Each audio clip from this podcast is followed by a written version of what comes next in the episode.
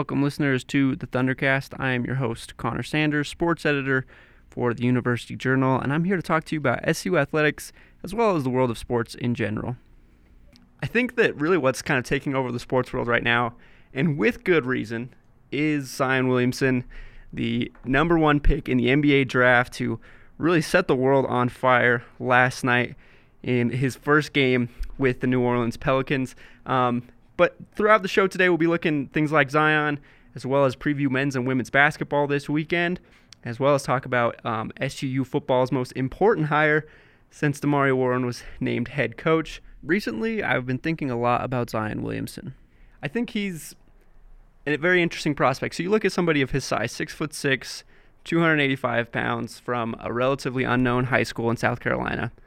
Commits to Duke, becomes a star that we've known. Obviously, been on social media as a star for so long. But there was something about last night that just really caught my interest. I think that this is is going to be one of those moments where we'll look back and remember, oh, I remember where I was when Zion scored his 17 consecutive points in the fourth quarter. So just for a little bit of background, uh, the Spurs played the Pelicans last night. Zion Williamson has been sitting out for most of the season, well, just all the season until this point, with an injury. And the most highly anticipated rookie basketball player since I'd say Anthony Davis or LeBron James.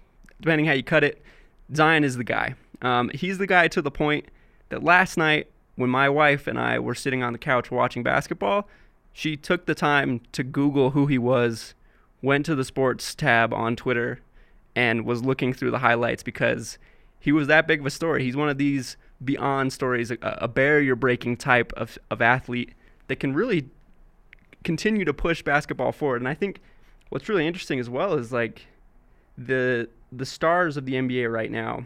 If you look at talent, I think no one would argue that the most talented player in the NBA right now is Giannis Antetokounmpo. But he just stays out of the public eye so much. He's in such a small market. And now we see that even Zion Williamson, who is in a small market, who is in a town that is not a basketball town, it's a football town, they love the New Orleans Saints. They don't really care so much about the Pelicans. There's been discussions about moving that team.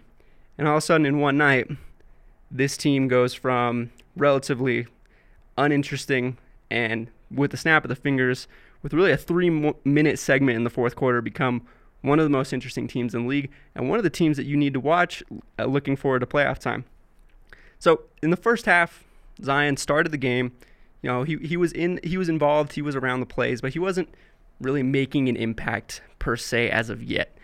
Uh, first half, you know, he made some baskets. He he was around the game, like I say, but when the fourth quarter began, Zion just blew up. So he scored 17 consecutive points in three minutes in the fourth quarter for his team, um, and I, this has a lot to do with how the Spurs were defending him. They were giving Zion Williamson all the space he wanted around the three-point line, and he made four straight three-pointers, which I something that he may have never done ever in his basketball career. He nails these first three pointers when nobody's guarding him. Then all of a sudden, the Spurs start to respect him a little bit. He starts attacking closeouts, getting to the basket, working through contact. Uh, it was really amazing to watch. Last night, he finished with 22 points on 8 of 11 shooting, which is really efficient in his first game, and also pulled in 7 rebounds in only 18 minutes. So 22 points, 18 minutes, and they were just some of the most dominating minutes I've seen from such a young player. Um, really came into the game, especially in the fourth quarter, looking sure of himself, looking exactly like like he knew exactly who he was. He wasn't moving around at his most athletic yet. I think he's probably still not all the way back to full health, and he's still adjusting. I mean, the Pelicans are trying to teach him how to run again. They're trying to teach him how to work and, and move his body in such a way that he will limit contact and limit impact, and so that he can play for as long as he can. And even still, in his first game, just completely grabbed the fourth quarter by the reins, took control, and almost was able to do enough to put his team on top. And, and of course, the Spurs, they have to ruin everything. They can't just let us have a fun moment where we're looking at a, a, a legendary performance capped off with an epic win. And but the Spurs end up winning 121-117 after Zion was subbed out. Uh, the things that impressed me most about Zion, just first off, the confidence. Uh, there's a play where he got the ball in transition, picked his head up, made a cross court pass that he really needed to zip in there to Brandon Ingram. and found him on a dime. That's next level stuff for someone of that size to make a pass like that in their first NBA game. That that not only speaks to vision, that speaks to confidence. That speaks to him knowing that he's the most important player on the court and that he needs to go and make plays, which was really really impressive. Especially even as San Antonio adjusted, instead of just sitting back and trying to take three pointers, he was able to pump fake and get in the lane and get fouled, get to the basket. Um, another play that just really woke I, I woke me up, especially to Zion Williamson's I think most key attribute, something that we don't really talk about a lot, is his athleticism laterally. His agility is just unreal. There was a play where he he shot a three pointer, it got blocked. He somehow was able to get back to the ball, jump sideways to get back to it, absorb a little bit of contact, and make a, a basket at the rim. Um, that lateral movement is unreal. It's, it's such a huge strength. It makes him a really interesting prospect as a defender, but also just the way that he can really move around the court from anywhere and use his size to bang. It, it's just going to be one of these NBA careers that we're going to talk about for a really long time. I think if he stays healthy, we're looking at an all timer. And he was out there out leaping people like it was nothing. Like you would have thought that this was just another college basketball game for him. He just kind of shows up, does his work, makes some plays, but he looked like he was there to compete. He looked at like athletically he was already superior to most of the players around him. And he had the composure to make plays in important moments. Now we'll see how that develops and how that evolves, especially with Alvin Gentry and how he manages him. So, Alvin Gentry, the coach of the Pelicans, um, elected not to play Zion down the stretch despite Williamson starting in the game. And the Spurs ended up winning. Pelicans kind of stagnated on offense. Really, they couldn't stop anybody on defense, is why they ended up losing the game. Um, I, I, think something really interesting to watch is that Alvin Gentry played Zion at the five for those minutes where he was scoring at will, and he was surrounded by shooters. I think that's such an interesting way to use him. Like I said, he's a little undersized height wise. He's not 6'9, 6'10, super tall, able to get up and uh, just into bodies and kind of push. Like obviously he's got the strength for it, but just in terms of height, people can shoot over him if he's not ready for it. Obviously, athletically, he can protect the rim. He can definitely play the five. But watching how he and Alvin Gentry adjust to using him at the five is going to be really interesting because LaMarcus Aldridge was able to bang down low with him consistently and get baskets around the rim. LaMarcus Aldridge is a veteran NBA player, knows his way around the paint, knows what it takes to score, and as of now, that's a step that Zion needs to take still defensively is learning how to defend those big, skilled, smart, athletic post players that can use Zion's strength and athleticism against him, which is what Aldridge was able to do so effectively.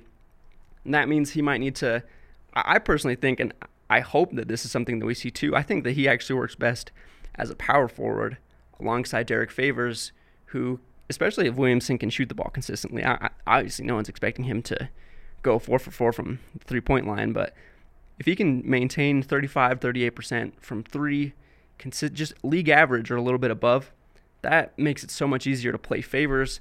And then all of a sudden, you have a big closing lineup of Jrue Holiday, Lonzo Ball, uh, Zion, um, and Derrick Favors, and then any other shooter you want to put out there between Redick, Josh Hart, anyone else. There's that's such a big talented lineup. I think the Pelicans are a really interesting team to watch, and I think we witnessed the arrival. Like like I was saying, me and my wife just watching TV, have the basketball game on in the background.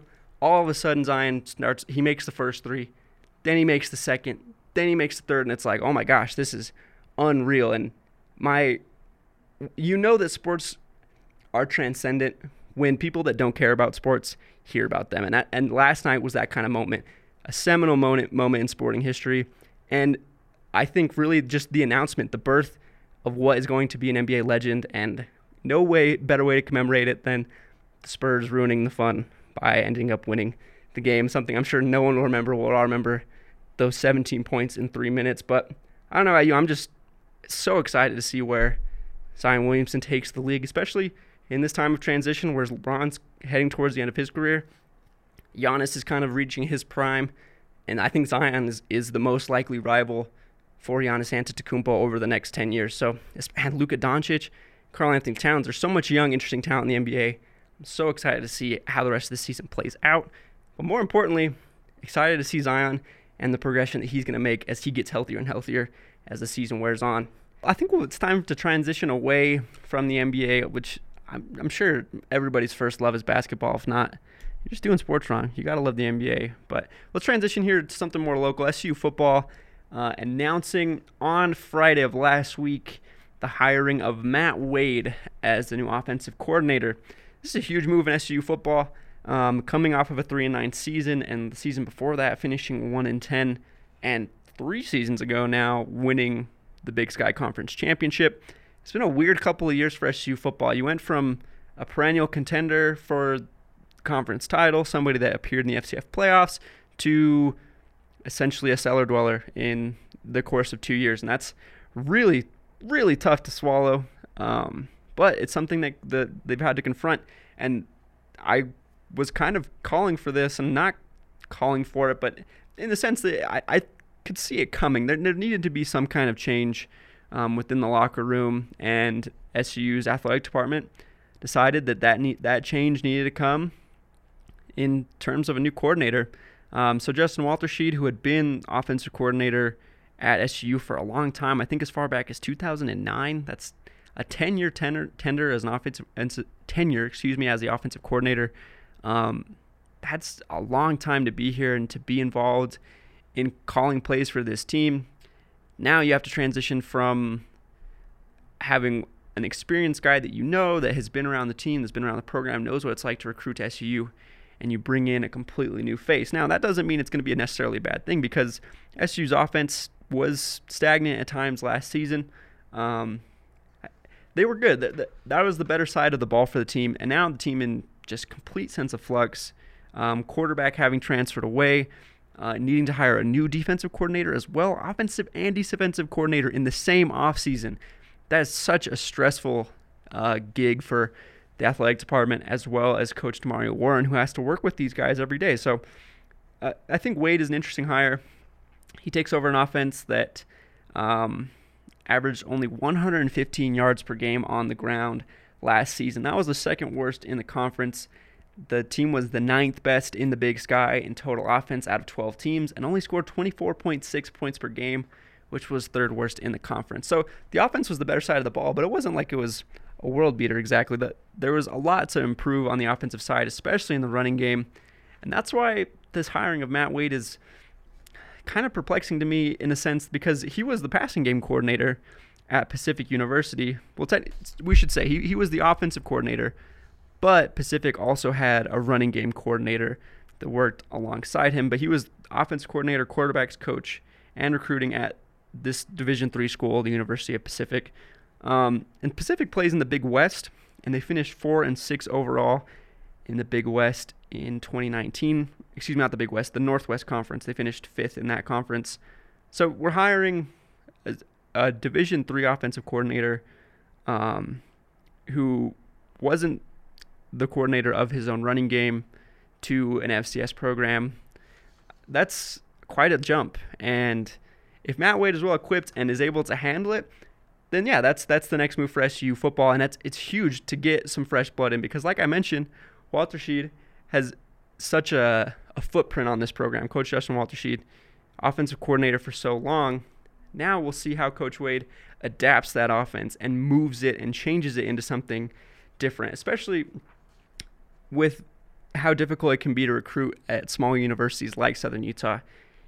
Sometimes you're not going to get the prospects you need to make a really complex or difficult offense work. Sometimes you have to keep things simple.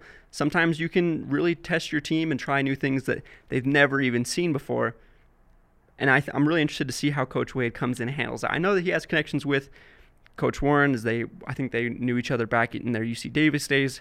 Um, but this is a really important hire. I mean, as I I've talked about this before, I think SU's next few years are just crucial it, this could be the kind of doldrum time where the SU falls into losing as they have throughout the program's history, or this is the time that they really grab things by the horns and make the switch into a more productive and consistently winning program. And we've proven we can do it. We've proven that in Cedar City, you can have a Big Sky Conference champion, you can have a playoff contender, um, but it's a matter of not only bringing in the right talent, but developing those players and really getting them to buy in. Um, and I think that bringing in a new face, just as a new face, makes them an, an impact. And now, if Matt Wade, who if I'm Matt Wade in this situation, I'm given this great opportunity. I'm sure Matt Wade is going to work everything he has, put everything he's got into this offensive coordinator opportunity, drawing up new stuff, studying teams, and uh, implementing things that will be more consistently effective against Big Sky competition. And that's all you can really ask for. Can he prove it? Can he change this offense around, really push the football program back in the direction that it was headed? We're still yet to see that. But I think that this is an encouraging sign. Pacific was the leading rushing offense in the Northwest Conference in their Division Three conference. That's huge. I mean, SUU only averaged 115 yards per game on the ground last season. And next season, they have to replace Zach Larson, who is looking like he's going to be an NFL draft pick. That's a lot to ask. That's a lot to ask for a team, any team, replacing their best offensive lineman after they didn't really have a great running season. Bringing in the new offensive coordinator isn't just going to instantaneously fix that. I think it's really going to come down to whether Coach Warren can really get the guys to buy into what Coach Wade is preaching and what this offense is hoping to become. I'd be really excited to see. I know that they love to run up tempo, they love to run plays out of the shotgun, but I'd be interested to see a, a bigger emphasis on the running game and establishing the run early because that could help alleviate some of the defensive struggles that SU has had over the last few years. It's it's tough. Winning at, at small universities is always tough. College athletics, especially at the low major level like this, is immeasurably difficult. But the key is bringing in people that can make that change happen and can consistently make a place like Cedar City matter on a national scale. And I think that Coach Wade has the potential to do that. He's walking into a situation that's very favorable that he can make a huge impact on. But now we just got to see if he can make that decision. I think step one is figuring out what's going to happen with the quarterback situation. They're going to bring in somebody new if they're going to find an emerging talent from the within the own roster. And I have a special guest now here for a segment on SU basketball. I've got Hayden Coombs, the director of the University Journal, and just general SU basketball knower. I think is really your your your most official title.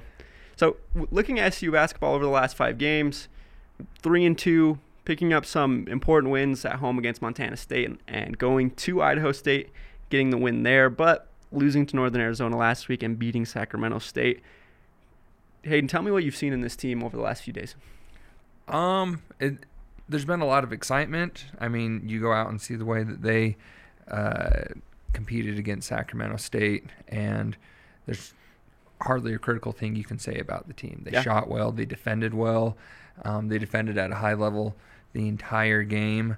Uh, but then you just look two games earlier at the NAU game, which was a total heartbreaker for so many reasons. Yeah. Um, I mean, you can look at the scoreboard and say, oh, we lost a close one to a conference rival. But the real story of that game was unforced turnovers and missed free throws, right? Yeah, absolutely. I think that's the kind of game that SU is prone to let get away from them, mm-hmm. especially when the, the offense kind of stagnates. What worked in the first half, Cam was Cameron Oluyitan was shredding NAU in the 1st mm-hmm. half. Then he didn't even get a shot away in the second. So I think that this team doesn't really have its go-to scorer. Like John Knight handles the ball most of the time and is the right. one who finishes most possessions, but there's not even an SU player in the top 15 in points per game in the conference right now, and the team is tied for second. Yeah. It's a little unusual to have that kind of such a diverse breakdown in scoring. Yeah, well, and something we've been saying all year, this SU team is perhaps the most talented team we have ever had here at SU, at least for many, many, many years. Yeah. Um, but a player still needs to step up and be that go-to scoring option. As conference play started, it really looked like Cam Oluyitan was going to be that person. He yeah. was going to be the one they went to. And in the beginning of the Idaho or of the NAU game, he absolutely was scoring 22 in the first half, um, having what like 16 in the first 10 minutes of yeah. the game. Um, but you have to anticipate that teams are going to make halftime adjustments and try to lock him down, right? Yeah, and that's something that was encouraging about the Sacramento State game was and just over the last few weeks is how Dre Marin has emerged again as a Mhm. consistent offensive option. That was something that we were kind of calling for in conference play. We felt like he was still kind of lost in the mix. Now, at least consistently getting shots up. How do you think that adding another shooter consistently like Marin helps the offense? I mean, I think anytime you add another shooter, it's going to be good, Yeah. right? Um, especially with Dre kind of regaining his form from last year, where he was so clutch and hit so many big shots for the team. Um, but at the same time, you know, if you're capable of scoring 22 points in one half, you're capable of dealing with the double team Yeah, right? Um, Cam needs to continue to be as aggressive as he possibly can be, and the team needs to continue to look for him because he does have the potential not only to be the go-to scorer for this team, but the best player, the most offensively skilled player in the conference. Um, he, he's an unbelievable talent, and uh, it's going to be that consistency that you mentioned that could potentially hold this team back from playing in March. yeah, and they're four and two right now in conference play, which is tied for second behind Mhm. Montana, who looked good against SU. They offensively haven't been very good, but they keep finding ways to win games. I think that's really who SU should have their eyes on as far as competition at the top of the conference. But then there are teams like Eastern Washington who has had an okay start to their season, um, but was the preseason favorite, pick to win it all. Uh, and now SU travels to Eastern Washington. Uh, they're also four and two overall. They're six and one at home this season. Can you talk about maybe SU's chances going on the road against such a competitive team? Yeah. Well, Eastern has been one of those teams that has been pretty inconsistent. Um, but, you know, so have we. Yeah. Um, I mean, Eastern has looked good at times. And then, like when Montana went to Eastern, a Montana team that barely beat us at home Yeah. went to Eastern and just smacked them by over 20 points, right? Uh huh. Um, so heading into last week, it kind of looked like okay, if SU can win both these games at home, they can split next week and probably be in first place. Both of these games are are must wins for us to continue to to keep climbing the the standings because Montana does look like um, where they maybe don't have that offensive talent that they've had in the past. Their experience, their favorable schedule moving forward, they're not going to give up too many dumb games, Yeah. right? Like they're not going to lose to the NAUs at home like we did. Yeah, I think what's really interesting about this Eastern Washington team is just how they play. They play with like the second fastest offense in all of Division One Yeah. basketball. They have three guys that average 15 points per game or more, and the guy that runs the whole show for them is Ellis Magnuson, this freshman kid that just runs the whole offense, is running around all the time. SU, I think, can really match them athletically, and I think SU would love to get out and run. I think that's been one of the most frustrating parts of the season, Yeah. is not being able to get in transition as much as they'd like. One of the big stories about Big Sky basketball is it is all about matchups. Yeah. You may match up really well with the team at the top of the conference and beat them, but if you don't match up with the team at the bottom of the conference, who's Idaho right now, they're going to get you. Everyone can play in the conference, and if uh, you're not able to adjust to the other team's defensive schemes, uh, those are the games that you drop. But specifically with Eastern, I do feel like we match up with them really well. Yeah. Um, I don't think there's any team on the West Coast who's watched us play that wants to run with us. Yeah, right? absolutely. Like that's the reason UCLA was so effective against us is they Slowing kept the us in down. the half court. Yeah. Um, so if Eastern wants to get out and run, let them run. We'll win. Absolutely. Hayden, can I ask you about Andre Adams, who recently returned to the lineup? Mm-hmm. David and Njai has started the last two games, but Adams has played the majority of the minutes at center. They've also been playing Dwayne Morgan there and Maizen Fausett, Yeah. among other things. How do you try and implement somebody that has missed time back into the lineup? Well, I'd say one of the most difficult parts um, moving forward for this team will be that very thing because it's not only like the, the team didn't sit around and wait for Andre to come back. Yeah. Um, David has played extensive minutes and he has played very well. And Maizen Fausett has David and Mason together uh, on the blocks has been probably our most effective lineup, Yeah. right? So you have a guy like Andre who has started a number of games for us over the past two years. You don't just forget about him because offensively, yeah, still one of the most skilled big men in the conference. Um, now you have both players having to kind of rethink their roles on the team. What is it they're going to do? Does Should one of them volunteer to come off the bench? Yeah. But, you know, you, at the same time, you let the coach make those calls. It's a great question.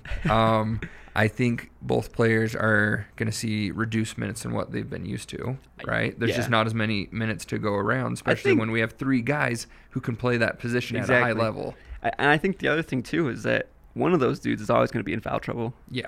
They, David Njai, I love the intensity he plays with. He chases blocks like no center I've ever seen in my life. Right. He will, he'll leap for a 16 foot footer like floater if he thinks he can reach it. Like He can half the time. yeah, and and that's great. He gives up a lot of offensive rebounds that way sometimes, but that just inevitably leads to knocking into people and picking up fouls, and that's kind of what he's on the court to do is to wreak Right. havoc. You know, I think something really interesting to consider, especially as the season wears down, and like you say, everything is matchup oriented in this conference. Mhm.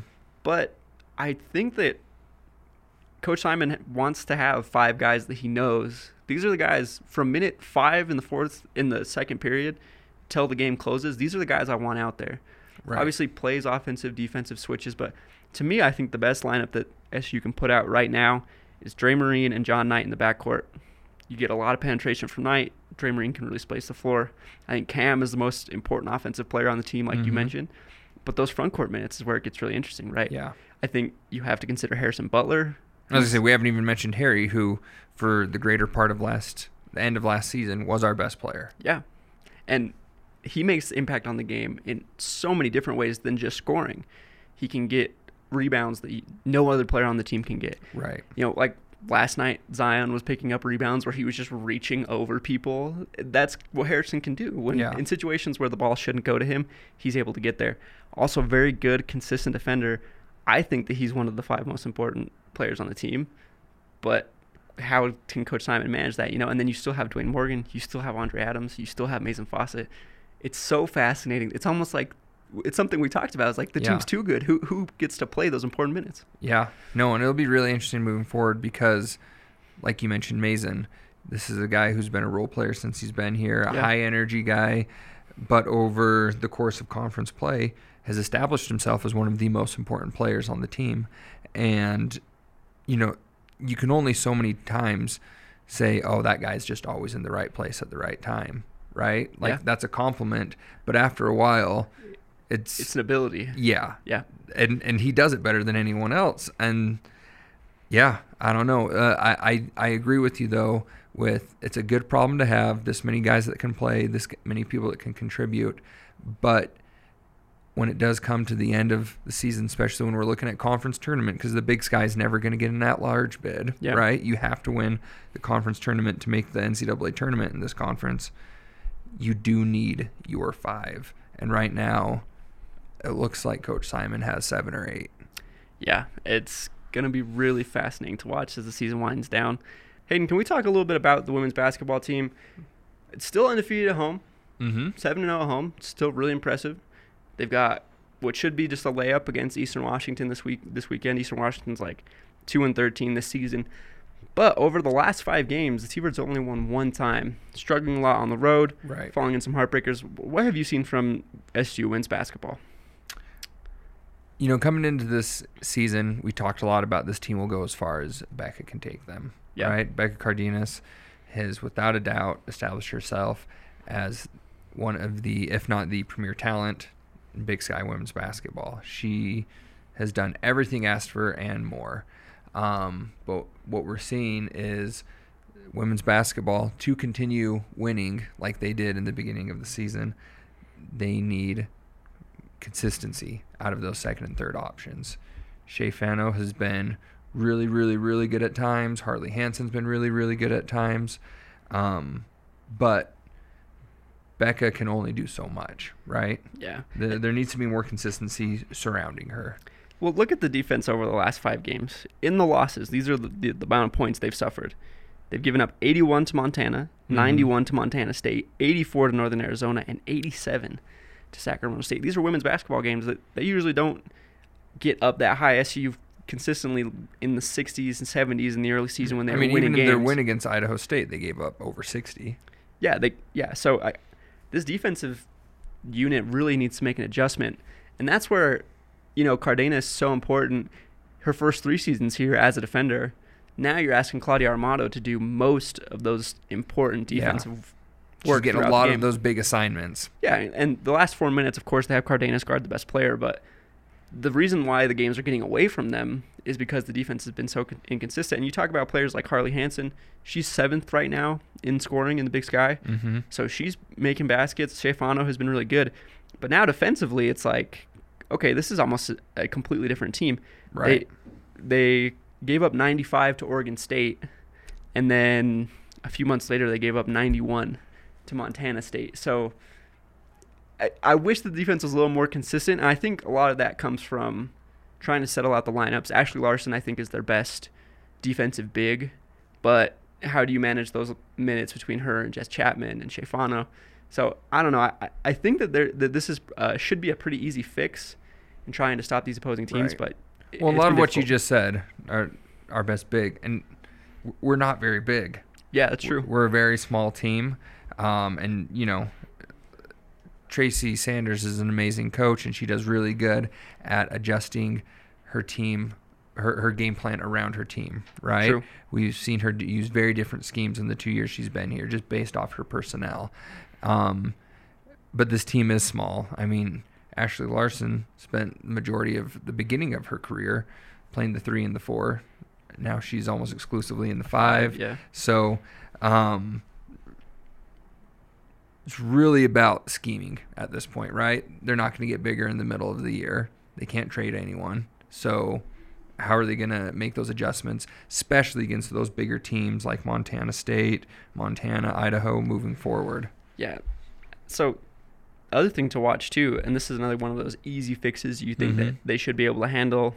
Last two games from the free throw line, they were 12 for 22, and then at Sac State they were 10 for 19. So, shooting around 50% from the free throw line also going to make things really tough. Ask men's basketball. That's why they lost against Northern Arizona. Absolutely. Missing the, the numbers don't look bad, but they missed the the front end of one and ones uh, two or three different times in that Yeah. second half. Well, and let's let's look at that real quick. If you miss the front end of three one and ones, that's not going 0 for three. That's going 0 of six. Yeah. right? Whether the box score uh, reflects that or not. That's absolutely what happens in those situations.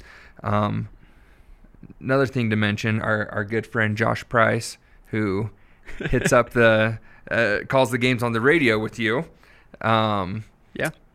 he just stopped by the studio and and mentioned how important Claudia has become to this team. Arguably our most important player with the aside from Becca obviously, Yeah. but in terms of like you said, her grabbing the majority of the top defensive assignments for the backcourt, uh, the fact that she's bringing the ball up the court most Yeah. of the time. All the time. So she she keeps Becca fresh. I'm.